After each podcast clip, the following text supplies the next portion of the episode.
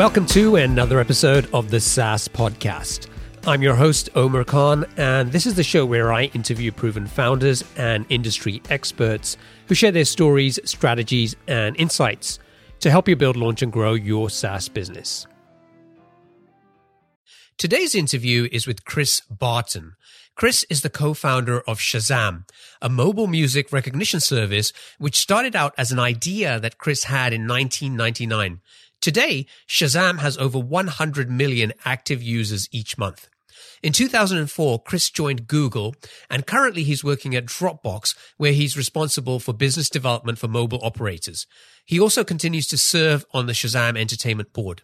Is your team struggling with spreadsheets that can't keep up with your workflows? It's time to switch to Jotform Tables. Jotform Tables is an all-in-one workspace that lets you collect, organize, and manage data seamlessly. Not only can you create online forms to gather data directly in Jotform Tables, but it also serves as a powerful tool to manage and analyze the data collected from your existing Jotform forms. You can also import spreadsheets or enter information manually, and all your data is stored securely in one place. Jotform Tables makes collaboration a breeze. You can share your tables with a single click and work with your team in real time. Say goodbye to version control issues and hello to efficient teamwork. Get started with Jotform Tables for free today at saasclub.io slash jotform. That's saasclub.io slash jotform.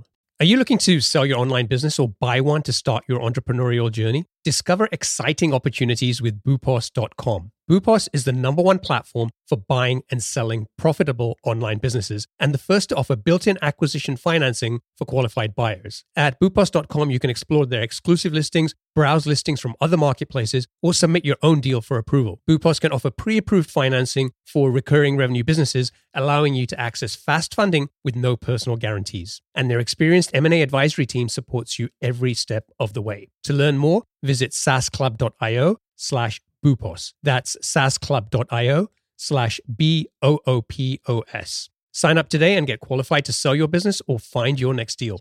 Hey there, SaaS founders. Are you looking to grow your B two B SaaS business to the first million in annual recurring revenue? I've got something that can help you. Introducing the SaaS Club newsletter, your weekly source of proven strategies, practical insights, and exclusive interviews with successful B two B SaaS founders who've been in your shoes and are ready to share what they've learned. Each week, you'll get a quick five-minute read delivered straight to your inbox, full of growth tactics, lessons learned, and insider tips to help you tackle those early-stage challenges and grow your business to seven figures and beyond. So what are you waiting for? Head over over to saasclub.io slash newsletter and join over four thousand other SaaS founders and entrepreneurs who are already using these insights to grow their businesses. Subscribe to the SaaS Club newsletter today and get the support you need to keep moving forward on your SaaS journey.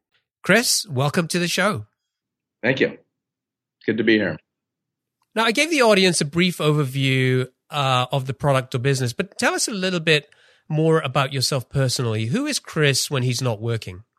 Yeah, uh, let's see. When I'm not working, um, uh, this, gosh, I guess I, I guess I'm a guy who is uh, loves the outdoors, loves adventure, um, loves surfing. I grew up in San Diego, so surfing was a big part of my life, um, and uh, loves travel. So um, yeah, I'm, I'm a pretty social person. I love to have a good time. I, I always like to say I work hard and I'm driven by laziness in the sense that I love, love to have uh, I love to have some more free time.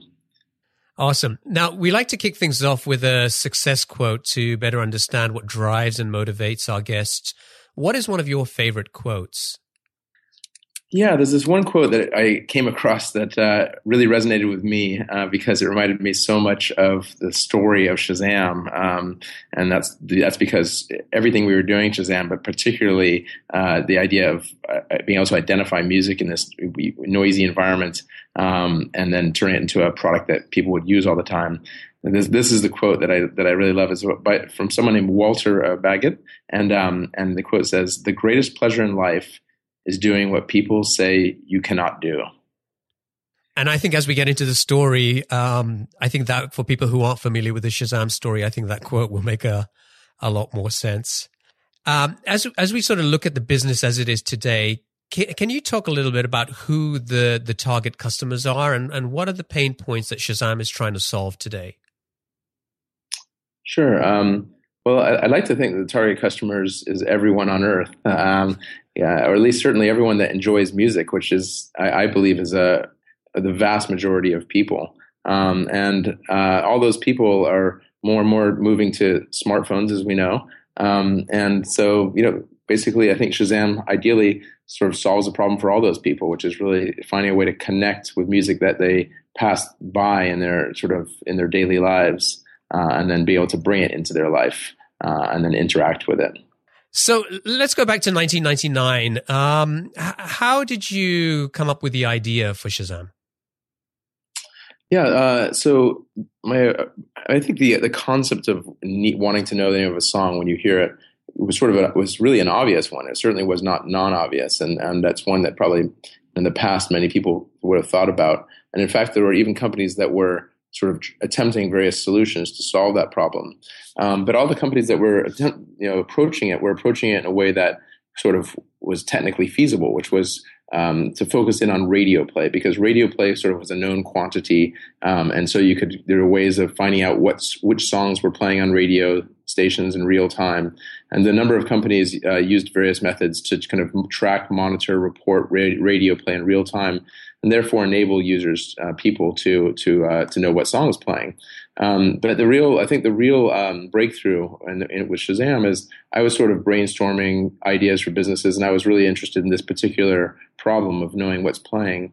Um, and I also started off by thinking about the radio uh, focused solution, because that seems like the easiest one to conquer.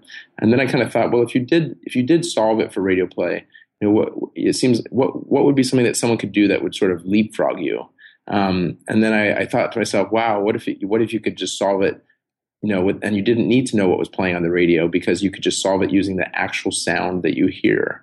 Um, wouldn't that be amazing? Because you wouldn't need to know the name of the radio station. And not only that, but you wouldn't be limited to to what you're hearing on radio stations. You, you would be able to use it anywhere, because radio is not the only place we hear music. It's a significant source, but we also hear music in cafes, bars, clubs, shops, restaurants, theaters, at laundromats, you name it, um, and uh, so so that was the that was the kind of breakthrough, was thinking what what what would be a leapfrog um, over kind of just a radio only solution, and it led me to think, wow, it'd be something that was based on just the actual sound coming to your ears. What if we could focus on identifying that right over a mobile phone? This wasn't an area that you had any any expertise in at the time, right? It was completely new to me. Yeah, I had no expertise whatsoever. So I kind of started f- from scratch with my co-founders to to uh, identify, you know, how we would go about doing this. So how did you know that this was the right idea? Because I understand, you know, you, you were a guy who was always coming up with lots of ideas. So how did you know this was yeah, the one? Um, so yeah, I definitely um, was really into brainstorming ideas. I really always enjoyed that. Um, but I think that really it came from the fact that this is one that I felt passionate about, and it really resonated with me. Some of the other ideas um, I would often think about, try to think of ideas that were solving real problems, um, but were also um, that were also viable businesses. Um, but I found that for many of the other ideas, I just, when I really thought about it, I just couldn't get that excited about them.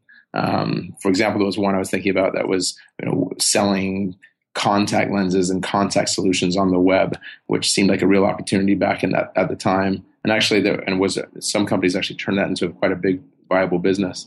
But I just couldn't get excited about it day to day. Um, whereas Shazam was something that I was just really felt passionate as something that was going to really uh, have a big impact on on delighting users around the world. What advice would you give to somebody who who maybe is in that stage right now where, you know, they have a ton of different ideas? Um, different levels of excitement about them. Um, or maybe they're passionate about something that at this point doesn't seem like uh, a really big business opportunity. What, you know, what, what's a good way for them to sort of think about picking that idea? Yeah, I mean, I definitely think that um, as an entrepreneur, uh, you benefit greatly by trying to pick Uh, ideas that could become big businesses. Um, and, you know, that's something that certainly investors often look at when they're looking at whether to fund an entrepreneur. One of their key criteria is something that can be, could, has the, has the chance to become a very big business. Um, and uh, I, sometimes something that, you know, can seem very small initially um, does have the opportunity to become a very big business. Um, but it's really understanding how to how to sort of assess that, kind of, you know, how to try to project forward and say, you know, how big is the market for this? How big is, how many people want this type of service? You know, how much money is being spent on similar types of things today? Um, and really sizing the opportunity. Um, and I think that's that's a, that kind of exercise is is one that's well worthwhile as an entrepreneur kind of thinks through the the different ideas that they might pursue. Okay, so you you had this idea. You've got um, your two co-founders um, on board, and they're excited about this this opportunity as well. But you were still missing one person, somebody who actually had the expertise to be able to um, you know, build this this technology. Um, so can can you tell us a little bit about how you went about trying to find that person? Yeah. Um, so um, yeah, we, I mean, we wanted to build this technology, um, and as we started to explore experts um, in the area that was relevant, which was essentially uh, audio signal processing, um, was the area that we identified would be kind of the expertise Um, needed to create a technology that could identify music. Um, but as we explored that, uh, we, we soon learned that this technology was not something you just simply built. It was actually something that needed to be invented. And the reason for that is because everyone who uh, was an expert in this area um, told us that basically what we were trying to do was impossible. There was no known technology um, that would be able to identify music with noise. Um, you could do it without noise, um, or you could do it with a small set of songs, but to do it um, with noise over a mobile phone was, there was no known solution. Um, and uh, so we knew we had to invent the technology. So it was really a matter of finding not just um, someone who had the skill sets to build this, but someone who really was kind of theoretical and could sort of be kind of almost a mini Einstein for um, coming up with a completely new revolutionary method of pattern recognitions with a specific uh, uh, concept in mind of audio recognition in a noisy environment at scale. Um, and um, so we hunted for that person. The way we did it is we, you know, went to some of the top institutions that had uh, PhD programs focused on uh, signal processing, audio signal processing, and two of the leading institutions in the U S were Stanford and M I T. And we started networking our way through those those departments, um, both uh, current PhD students and um, prior graduates from the PhD programs, as well as the professors themselves. And um, it was a, a kind of a, a, a very intensive um, networking and hunting uh, uh, session, um, trying to find that right person um, to uh, until we could uh, find a, the perfect co-founder to uh, join us in, in in creating this technology. Now, I think that this is an interesting point. You you went out looking for these people who were uh, experts in audio signal processing. You spoke to these PhDs, and pretty much at that point, everybody was telling you it's impossible, it can't be done. Why? What kept you going? Why did you believe that you could still do this? Yeah, I, I think that, um, I mean, you know, what, what was really funny is that even when we found the person that did say he would join us to do it, as well as the professor that, that helped us find that person, even he said that he still felt like it was impossible. Um, so um, I think that um, I was just convinced it was possible. Uh, and no matter what people told me, even though they had this deep expertise and I did not, um, I just felt like, I felt like that. I, it, it felt fundamentally possible to me um, because I just felt like there's ultimately some meaningful data in, in the bits of music that you can capture even in a noisy environment over a mobile phone. And there's got to be some way to turn that into um, a robust uh, match. Um, so I, I guess I think I just felt like in my, in my heart that this was, it felt, felt fundamentally possible. Um, and it just really came from really an instinct. Um, I mean, I have parents who are scientists, Uh, both PhDs in physics. And so I think I grew up in an environment um, of science, and um, maybe that influenced me in some way. Uh, but um, I certainly wasn't, had no expertise in the field. Uh, but as, as I said, it was just really a, just a raw instinct that this had to be feasible. And so I re- kind of refused to give up. Okay. So you, you've, you persuaded to this person to come. So it was Avery Wang, right? Who joined you guys as the, as the fourth person on the team. Yep. How how did you um, fund this business?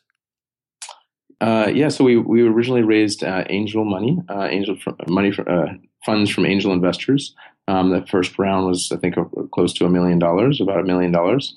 Um, and um, that, that's how that's how we first funded the company. So we just approached uh, kind of individuals that we thought would, would have an interest in investing in this type of startup, um, and uh, and and raise those funds to kind of fund that first kind of year year and a half of uh, of kind of the incubation stage of, of the company. What did you have to show those investors at that time? Did did you have a working product? No, all we had was a demo, really, um, and this demo um, originally was uh, on a, just on a laptop computer, actually. Um, so what it what it showed is it showed um, we could play a sound that had, had been submitted over collected over a mobile phone um, of a bit, bit of music, which we collected, as you might expect, but over mobile phones, um, and it, it you could hear you could barely hear the music in, in these these clips, so you could see how challenging the problem was going to be. And then we used our algorithm that we had invented. So we actually invented the algorithm prior to raising angel money. So um, I don't think anyone would have invested um, just based on the idea alone. So our first kind of nine months as a, as a company had zero funding, and we for, focused on finding that co-founder and then inventing the technology. Um, and then once we had invented this technology um, and patented it, we then um, we then had had this demo that we could show people that showed how it would uh, basically take this sort of noisy sample collected over a mobile phone and then correctly match it against uh, a database of music, which, of course, on a laptop demo was a pretty small database of music, probably ten thousand songs or something, uh, much smaller than what Shazam has today. Okay, so you, you've you've persuaded uh, investors to get on board. You guys have got uh, a million dollars. How did you spend that money? What were the sort of the major areas of investment for you guys in, back then? Yeah, so our, we raised um, seven and a half million dollars in our Series A round, um, and we really needed a lot of capital to get this business to launch. Um, so back then, when we were starting Shazam, which was uh, that round was closed in two thousand one, um, we, uh, we we had to build almost everything from scratch. So the, there were no digital music databases that you could just go and um, use as a starting point to create sort of fingerprints that we needed um, for identifying music. So we had to kind of help create those fingerprint databases from scratch, um, starting from C Ds. Um, so that was a, a ma- massive undertaking.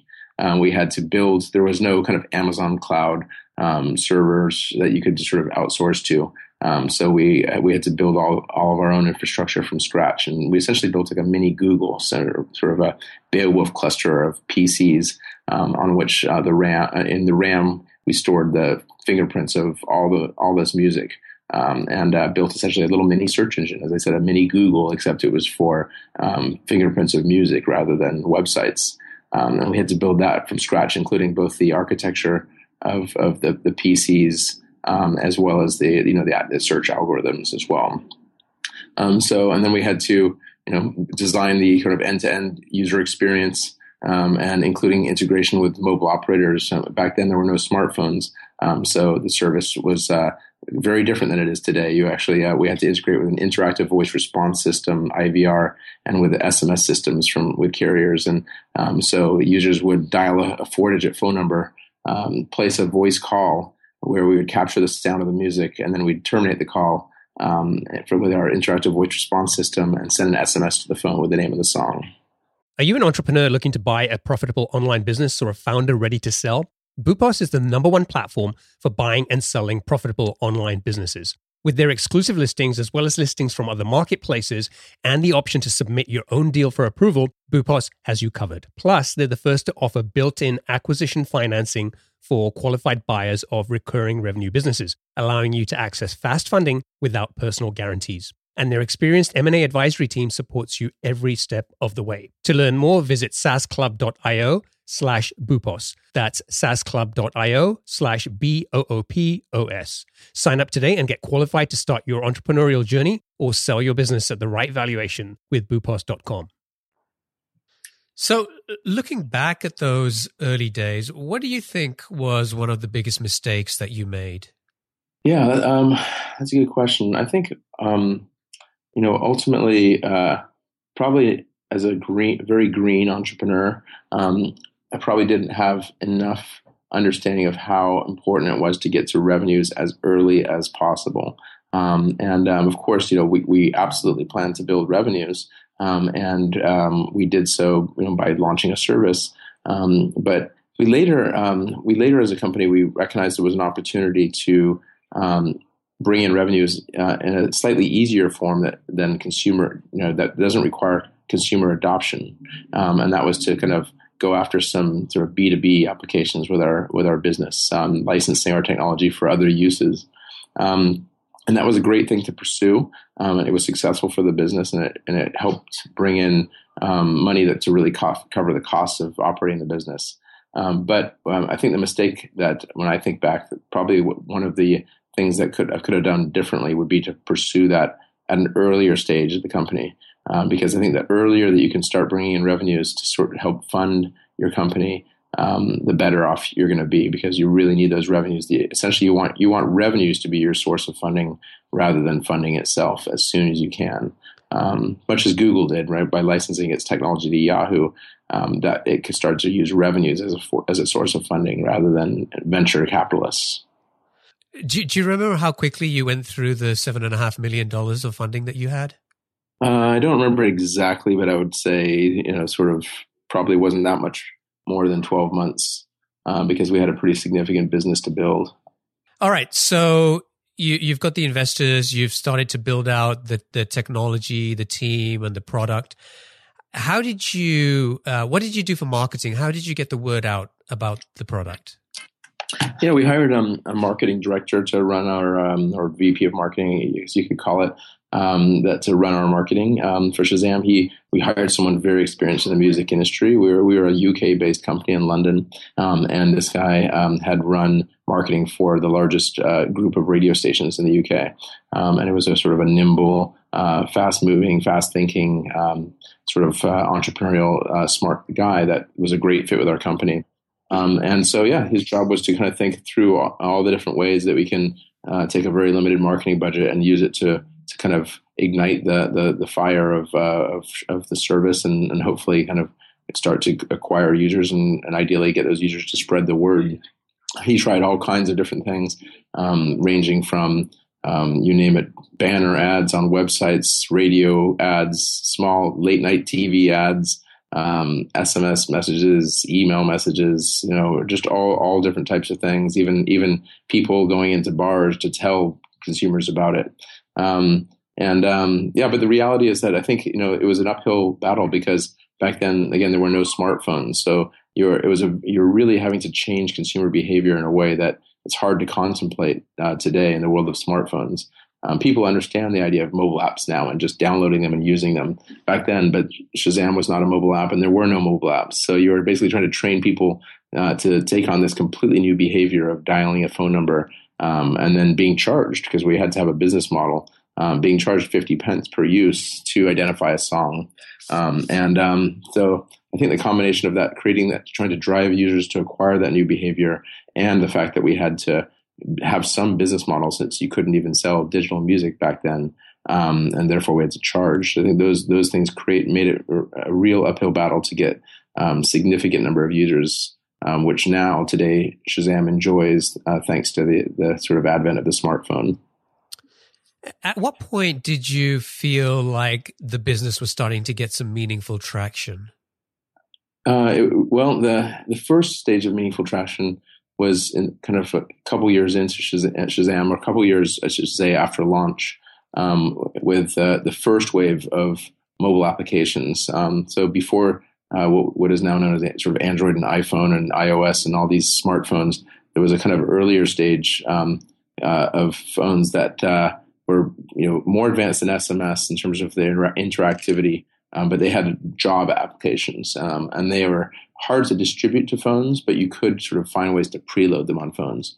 Um, and so we actually had a pretty successful model preloading these Java apps onto A T and T phones in the United States, and, um, and we actually drove a pretty significant Um, revenue stream from from people basically paying monthly uh, subscription to use Shazam on their A T and T Java phones.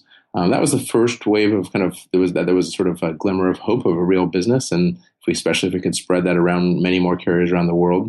But of course, the real hockey stick occurred when the iPhone App Store launched in two thousand eight.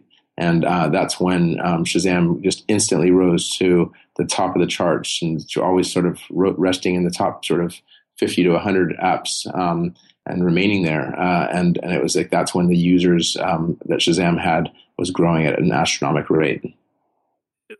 If if the App Store um, hadn't launched at that time, do you think your growth w- would have been a lot slower?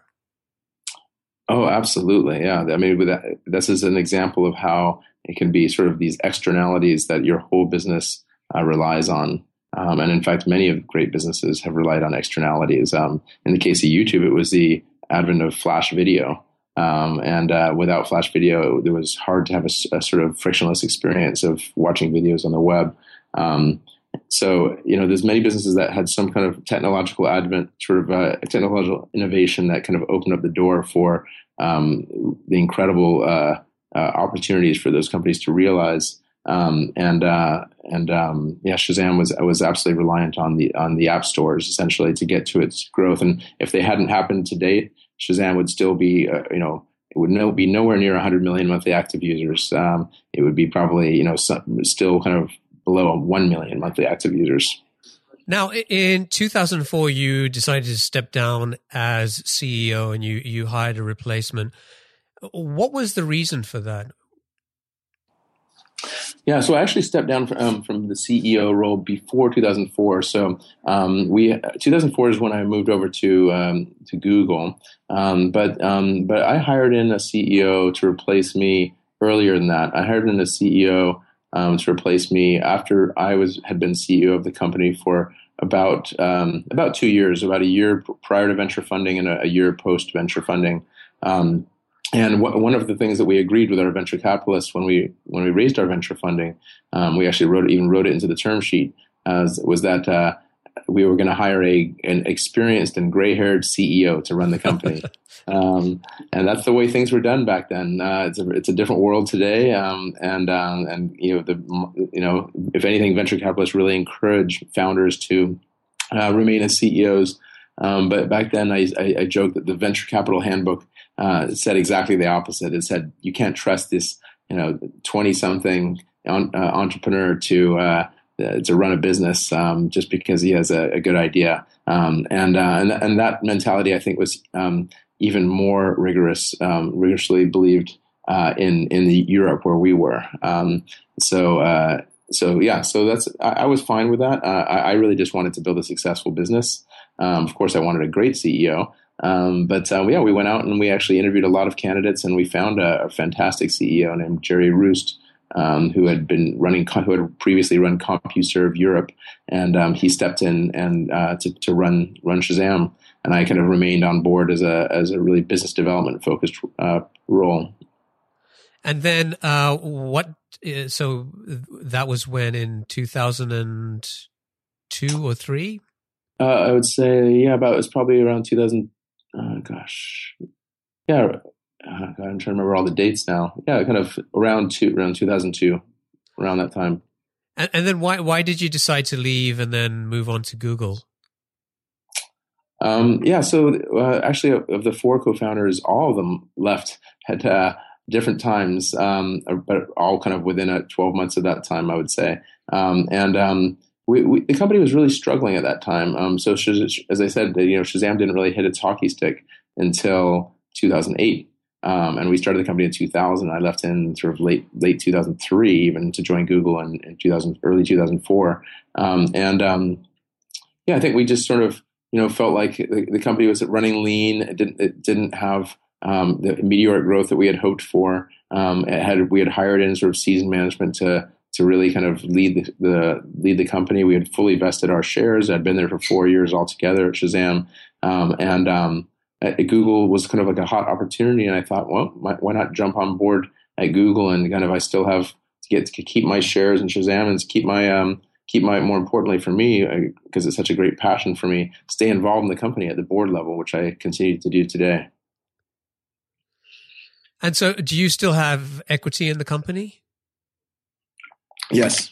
And so, okay. So, and, and so now your, your, your involvement is, is limited to being a board member. Correct. Yeah. Got it. Okay. All right. Um, so, Chris, it's now time for our lightning round. I'm going to ask you a series of questions, and I'd like you to answer them as quickly as possible. Are you ready? Yep. All right.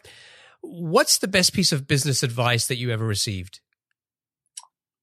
I'd say it's uh, it's it's some some venture capitalists, as I was raising money, would ask me how I can come back to them having eliminated certain risks that they were concerned about, and I started to really realize that it's eliminating risks. The more that you can eliminate risks one by one um, prior to raising your money, um, the more effective you're you're going to be at uh, at attracting capital, so that you can actually build a successful business. What book would you recommend to our audience, and why? Well, there's a really old book that uh, um, I, ho- I hope is still in print, but I read and I found really inspiring called Burn Rate, um, a story about a, a guy who built a startup that was eventually sold to A O L and all the kind of crazy times that he went through in that process. And I found that it was a real roller coaster ride of uh, excitement. What's one attribute or characteristic in your mind of a successful entrepreneur?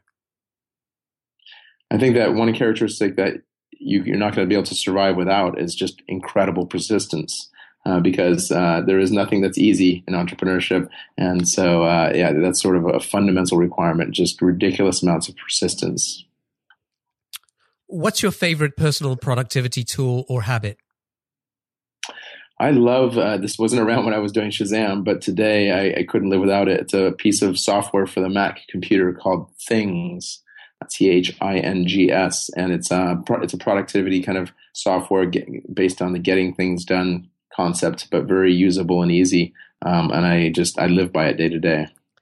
Do they do they have an iCloud sync feature for that now? I remember looking at that a couple of years ago, and that was one of the things that was putting me off at the time. They don't use iCloud as their sync, but they have their own sync. Um, and, uh, and so this, it does sync well. Unfortunately, it doesn't sync across platforms. So it's only on Mac and iPhone, iOS, um, not on Android or P C. Um, but if you, but if you're willing to live with that, um, you do have sync, which, which is great. If you had to start a new business tomorrow, what type of, uh, product or market or opportunity would you go after? I believe that there's a huge opportunity coming up in the next decade in healthcare um, and healthcare-related technologies, um, and I'm um, so I think the opportunity is is absolutely massive. Um, and then I think that it's an industry that's so archaic and out- outdated that it's ripe for innovation to really be uh, come in and disrupt things. Um, and finally, it has a sort of mission-driven quality to it that I find very attractive. So I'd say health technology. What's an interesting or fun fact about you that most people don't know? Well, uh, so I, in, I because I have an English father and spent quite a few years in England, um, I really love something that they eat in England called Marmite uh, that some people, some listeners might have heard of. Um, I like this thing called Marmite. And in England, you eat Marmite on a piece of toast typically. Yep. Um, but then again, I've also grown up uh, in California where, as you know, a very common food in California is the Mexican burrito. And so I actually combined those two concepts uh, and created the Marmite burrito. Uh, and the Marmite burrito is sort of Mexican-British, and it's basically Marmite and a little bit of butter on a tortilla and rolled up. It's delicious. Only in England would people eat stuff like that. Yeah, exactly. All right. And, and finally, uh, what is one of your most important passions outside of your work? I would say um, uh, travel, and as I as I mentioned earlier in the interview, particularly if there's an element of sort of surfing or adventure in it, um, I love I love sort of adventurous travel. It's probably one of the highlights of uh, life experience. Great. Now, you know, you joined Google back in uh, two thousand four, um, and then I mean that was in the early days of Google, um, relatively early days. And um, and then you joined uh, Dropbox uh, a few years ago. Um, have you ever thought about going back and, and starting another another business yourself? I've thought about it definitely, and I've, I've uh, um, I, I still think that I might do it at some point. And one one kind of uh, channel for me now is I, I am involved in a couple startups uh, on the side. It's hard; it's a stretch, of course, because I'm. I'm at Dropbox full time. I'm on the board of Shazam, and I'm, I'm helping uh, one or two startups, or two startups actually. Um, but um, yeah, I, I can see I can see starting a, another company one day, uh, but it's not not immediately. Cool, Chris, I, I want to thank you for joining me today and, and sharing your experiences and insights with our audience. And, and thank you for letting us get to know you a little better personally as well. Um, now, if folks want to uh, get in touch with you, what's the best way for them to do that? Probably my, my Twitter account, which is uh, Barton Surfer, B A R T O N S U R F E R, Barton Surfer at Twitter. Great.